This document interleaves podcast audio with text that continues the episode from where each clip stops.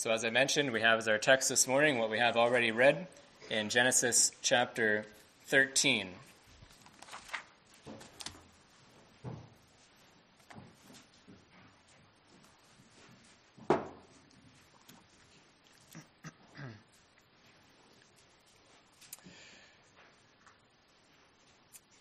Beloved congregation of our Lord and Savior Jesus Christ, this morning our text asks us a very simple question.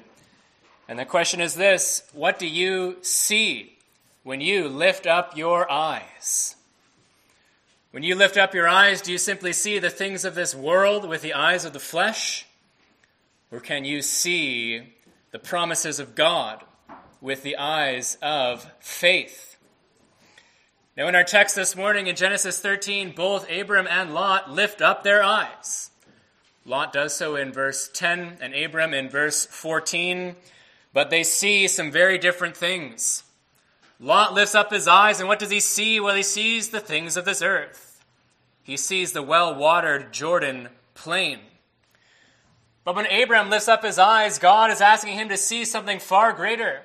He's asking Abram to see the promises which he's making to him with the eyes of faith.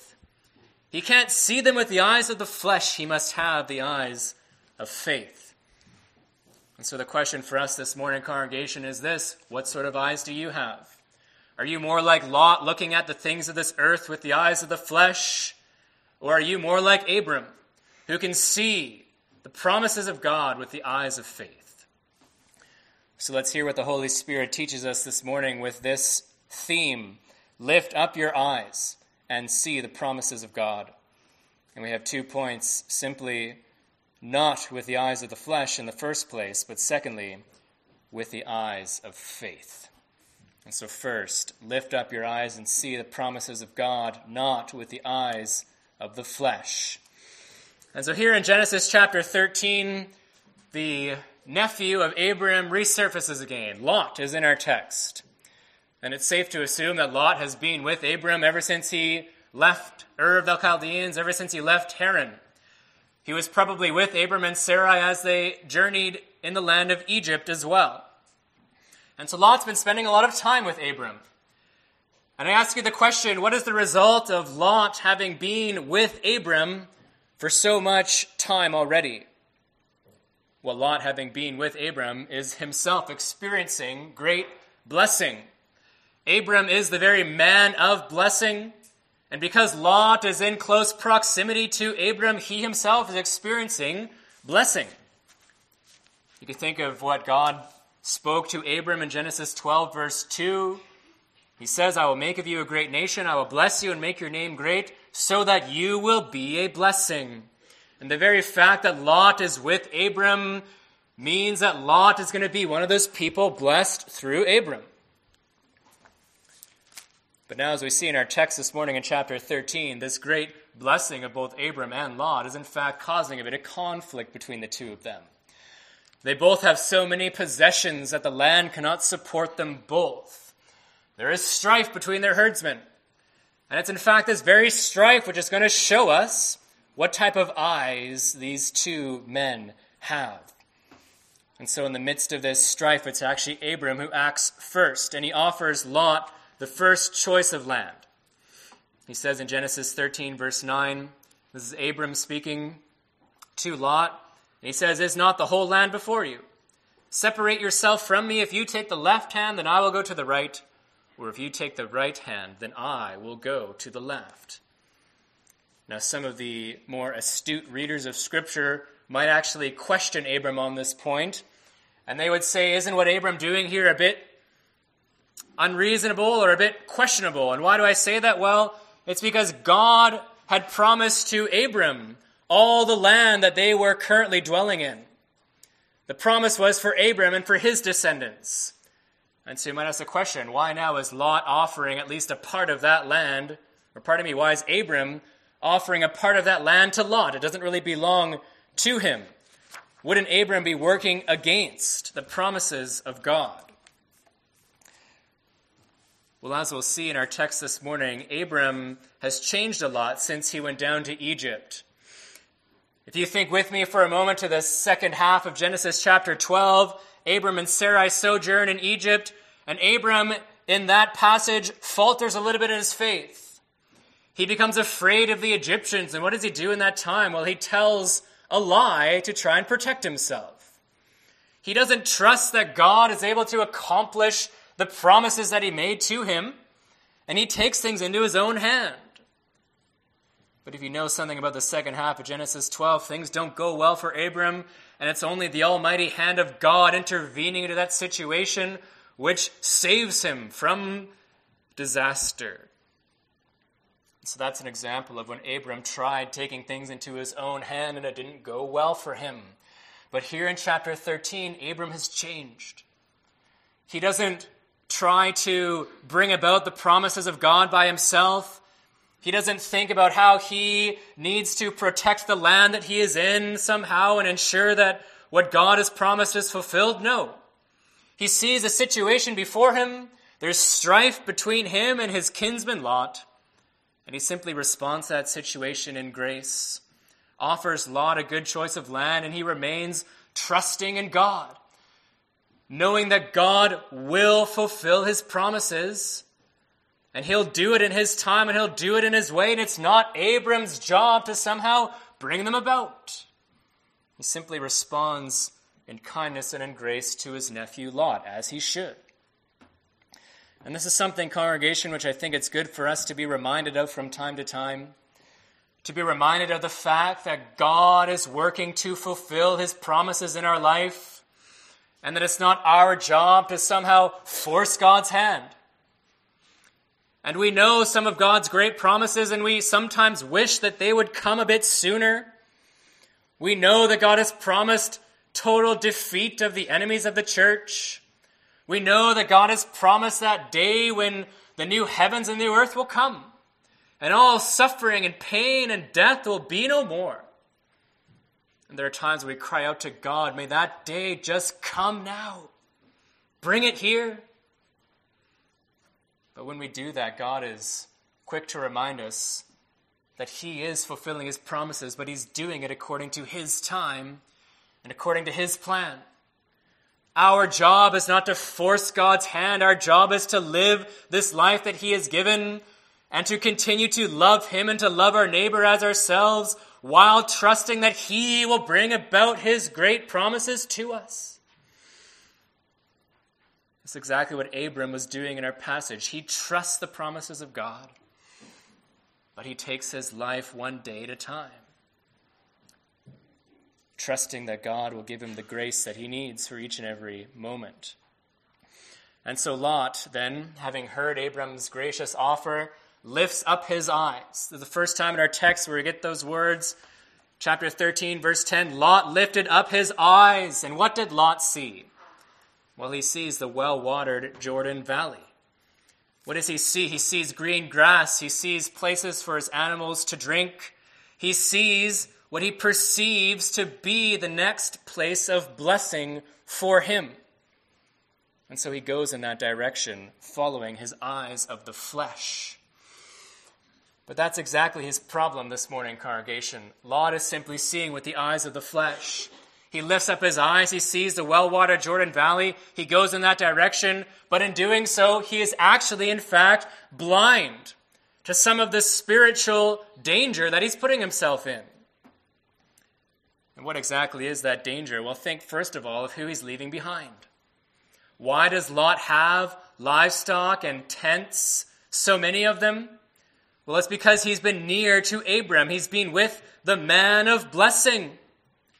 And now Lot, in moving himself away, is separating himself from that blessing. You know, it seems that perhaps Lot's great wealth has ignited in his heart a little bit of greed. He's forgotten the fact that the only reason he has been richly blessed is because he's in relation with Abram.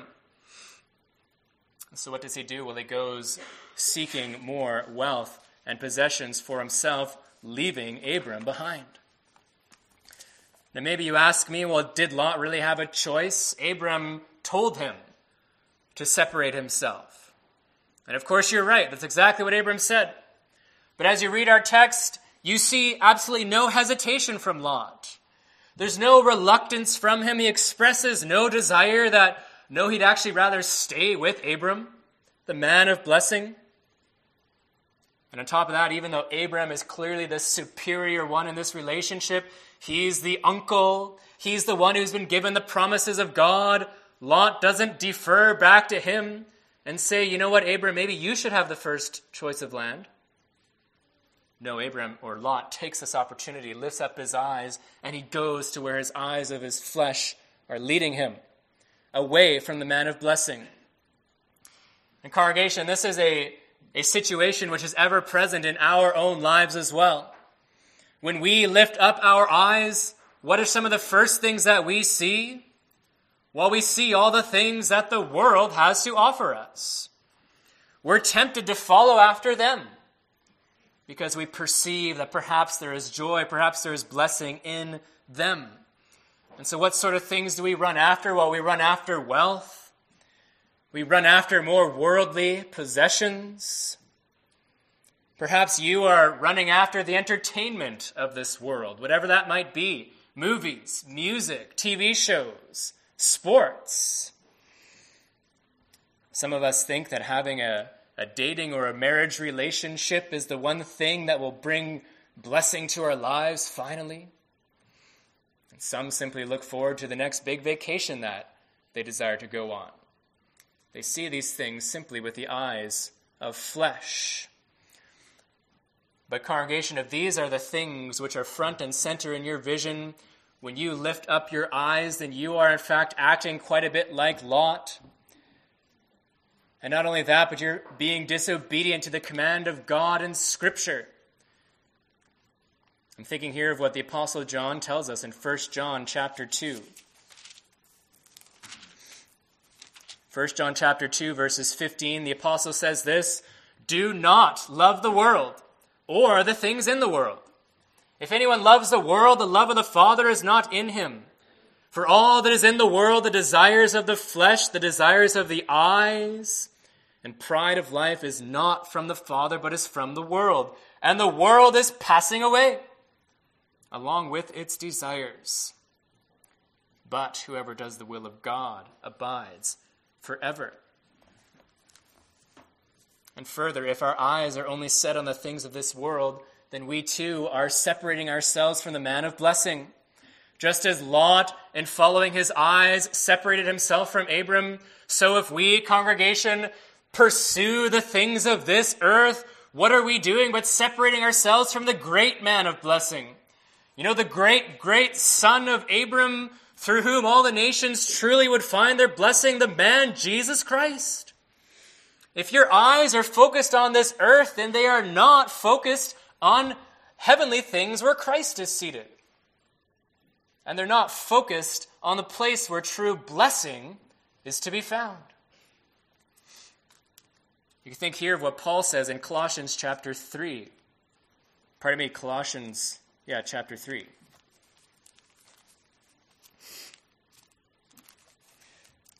Paul is speaking there to the believers, and he says this in Colossians 3 If you have been raised with Christ, seek the things that are above, where Christ is seated at the right hand of God. Set your minds on things that are above, not on things that are on earth.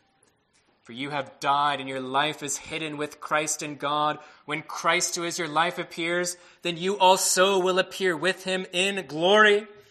The apostle is telling us, Seek the things that are above, and you ask, Why should I do that? Why set my mind on things above instead of on things on earth? Well, it's because that's where Christ is, and Christ is our life. Christ is where there is blessing. When Christ returns, those who have faith in him will be with him in glory. It's this blessing that we are called to keep our eyes on, blessing which is ours in Jesus Christ. It's just as we sang in Psalm 123 as the eyes of a slave girl look to her, her master, so our eyes must remain on God Almighty and on Jesus Christ, waiting for them to show us their grace. And as I studied this passage, I was reminded of one episode in the book of Acts as well, Acts chapter 4. there, Peter and John are proclaiming the gospel of Jesus Christ in all boldness. The priests and the Sadducees, of course, get rather annoyed with them, so they put them in jail overnight. Then they haul them out before for trial in the morning. Peter is filled with the Holy Spirit. He continues to proclaim the gospel of Jesus Christ. And then it says in Acts 4, verse 13, that when they saw the boldness of Peter and John, perceived that they were uneducated common men, they were astonished. And then listen to this. They recognized, the priests and the Sadducees recognized that Peter and John had been with Jesus. And how beautiful the passage isn't that? These two men preaching boldly, and what is the conclusion? The conclusion is they've been with Jesus. You know, can that be said of you, congregation? When people see you, can it be said that that person has been with Jesus? Is it clear that you are someone whose eyes are not set on the things of this earth, but whose eyes are constantly fixed on their Savior Jesus Christ, looking for His grace? Because that is where blessing is to be found.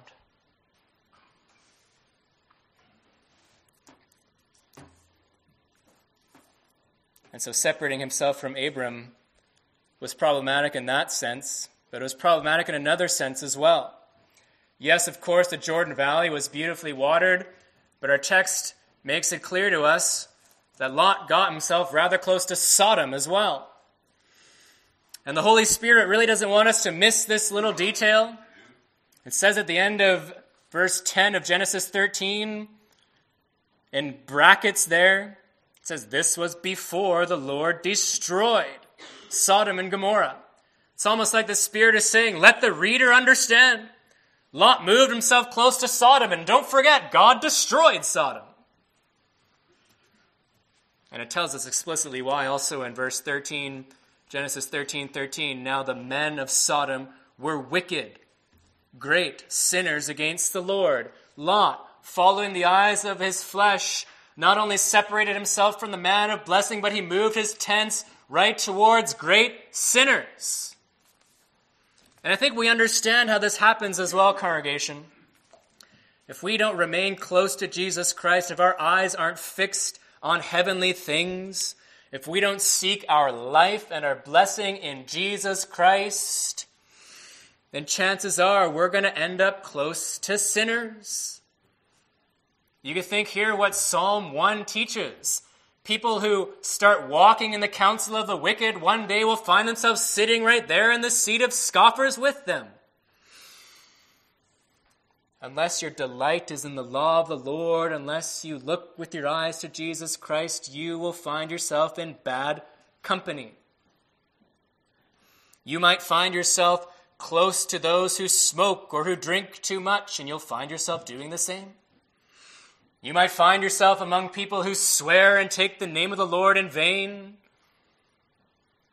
And you'll start either ignoring it or, at the worst case, doing the same. You'll find yourself among people who gossip, people who constantly complain about their lives. And you'll be tempted to do the same. Boys and girls, there's also a situation which happens at school, isn't there? Where some children are mean to others.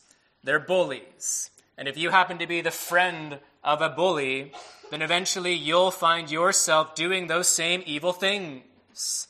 Because your eyes are not fixed on Jesus Christ.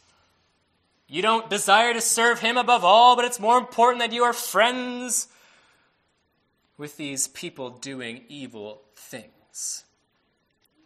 This is what happens when you separate yourself from Jesus Christ, when you aren't close to the man of blessing when you don't keep your eyes fixed on him, seeking grace so that you might serve him with your whole heart, soul, mind, and strength. Now, at the beginning of this worship service, we also sang from Psalm 84. Psalm 84 is a psalm of the sons of Korah. And now, as you know, Korah was one of those people, together with Dathan and Abiram, who rebelled against Moses in the wilderness who was Moses, but the man whom God was blessing the Israelites through. And Korah rebelled against him. And what happened? Well, the earth opened its mouth and swallowed him up. And yet, God, in His grace, for some reason, preserved the sons of Korah, his descendants, and then they wrote this beautiful psalm, Psalm 84. And they said this in Psalm 84, this is verse 5 that we sang. They said, Lord, one day in your dwelling place is better than a thousand days outside the courts of your salvation. I would much rather stand and wait as humble servant at your gate, the threshold of your habitation, than far from there to dwell within the tents of wickedness and sin. You know, the sons of Korah knew exactly what Lot had done wrong. He picked up his tent and he went to dwell with in the presence of sinners. But here they are singing, How much better wouldn't it be to keep our eyes fixed on the temple of God where Jesus Christ is? And so we see Lot lifted up his eyes of the flesh and remained blind to where true blessing was found. Blind to the promises of God, separated himself from the man of blessing, and pitched his tent next to wicked sinners. And now, what does Abram do? Well, Abram lifts up his eyes, but they are eyes of faith. And Abram sees what Lot was blind to. And so we come to our second point the eyes of faith. And let's read in Genesis 13, verse 14. The Lord said to Abram after Lot had separated from him, Lift up your eyes and look from the place where you are, northward and southward and eastward and westward. For all the land that you see, I will give to you and to your offspring forever. I will make your offspring as the dust of the earth, so that if one can count the dust of the earth, your offspring can also be counted. Now, there are really two great promises that God is making to Abram here. And the first has to do with the land. As far as he can see, north and south and east and west, all of it will belong to him and his descendants. And the second great blessing is this that these descendants, these offspring, would be as numerous as the dust of the earth. Now, I think it's quite plain to see, congregation, that there's no way Abram could see that with the eyes of flesh. He could only see the truth of these promises with the eyes of faith. After all, Abram was still a foreigner, still a sojourner in the land of Canaan. He didn't own a single square foot of land, and the Canaanites and Perizzites were dwelling there. And add to that the fact that Abram still has no child. Abram is, or Sarai is still barren. He has not a single offspring. And yet, God is calling Abram to lift up his eyes and to see exactly the things which you cannot see with the eyes of flesh, but to see them with the eyes of faith to walk around in the land. Is what he says in verse 17 Arise, walk through the length and breadth of the land, for I will give it to you. Open your eyes, Abram, and see by faith that these promises I'm making to you are true. And Abram does exactly that. He picks up his tent, walks around until he settles by the oaks of Mamre, and he builds an altar to the Lord, no doubt praising him for these great promises. In congregation, we know for certain that these promises found their first fulfillment in the people of Israel. Israel became a great nation as numerous as the dust of the earth, and they filled the land of Canaan, especially during the days of men like David and Solomon. But we are being called this morning, congregation, to lift up our eyes of faith and see that these promises God made to Abraham are much greater than simply the nation of Israel. And as a matter of fact, Abram himself knew that these promises were far greater than we could ever imagine. And we know that because of what the author of Hebrews tells us in Hebrews chapter 11. It says in Hebrews 11, verse 9 and 10 of Abram that by faith he went to live in a land of promise, as in a foreign land, living in tents with Isaac and Jacob, heirs with him of the same promise. Why? For he was looking forward to the city that has foundations, whose designer and builder is God. And then it says in verse 16, as it is, they desire a better country that is a heavenly one.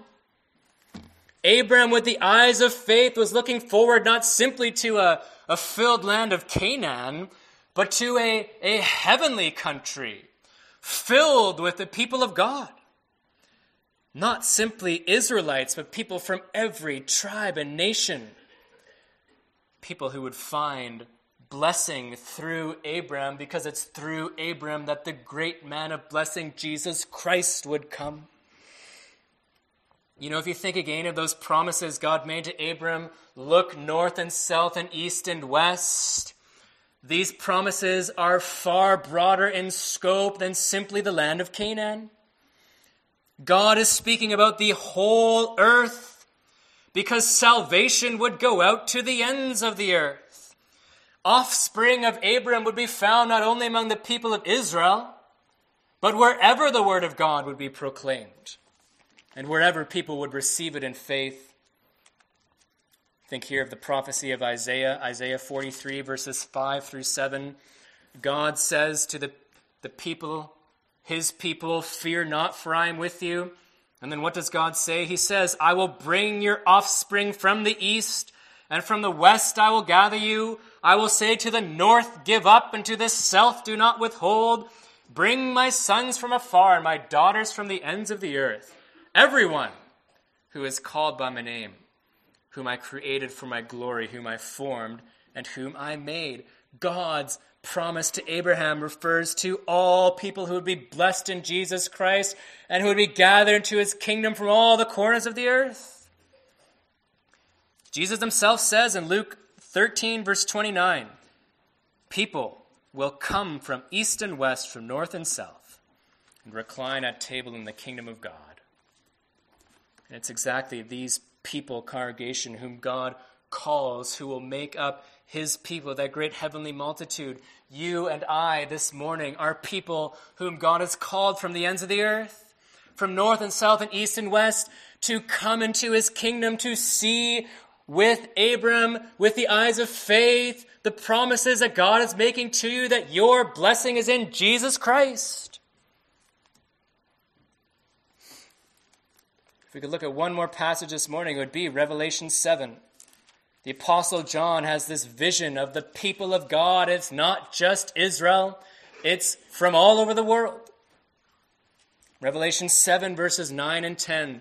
After this I looked, and behold, a great multitude that no one could number from every nation, from all tribes and peoples and languages, standing before the throne and before the Lamb clothed in white robes with palm branches in their hands, and crying out with a loud voice Salvation belongs to our God who sits on the throne and to the Lamb. This is the people of God. This are the people whom God promised to Abram would be his descendants who would come from all the ends of the earth people who wash their robes in the blood of the Lamb, people who will inherit the promised new heavens and the new earth. And as God told Abram to lift up his eyes and see, Abram saw these things from afar. He saw them with the eyes of faith, and this morning God is telling us to lift up our eyes and to see with faith the promises he makes. Take your eyes off of the things of this earth and lift them up to Jesus Christ. Because it's in Jesus Christ that all the promises of God find their yes and their amen. Lift up your eyes and see the promised glorious heavenly country. This is not your home. Your home is in heaven with Christ, where your life is. Lift up your eyes and see that the day is coming when God will renew the earth, when there will be no more pain and suffering and death. Lift up your eyes and see that multitude of people from every tribe, cleansed by the blood of the Lamb, crying out, and may we be among this group. Salvation belongs to our God, who sits on the throne and to the Lamb. Beloved congregation, lift up your eyes and see these things with the eyes of faith. Amen.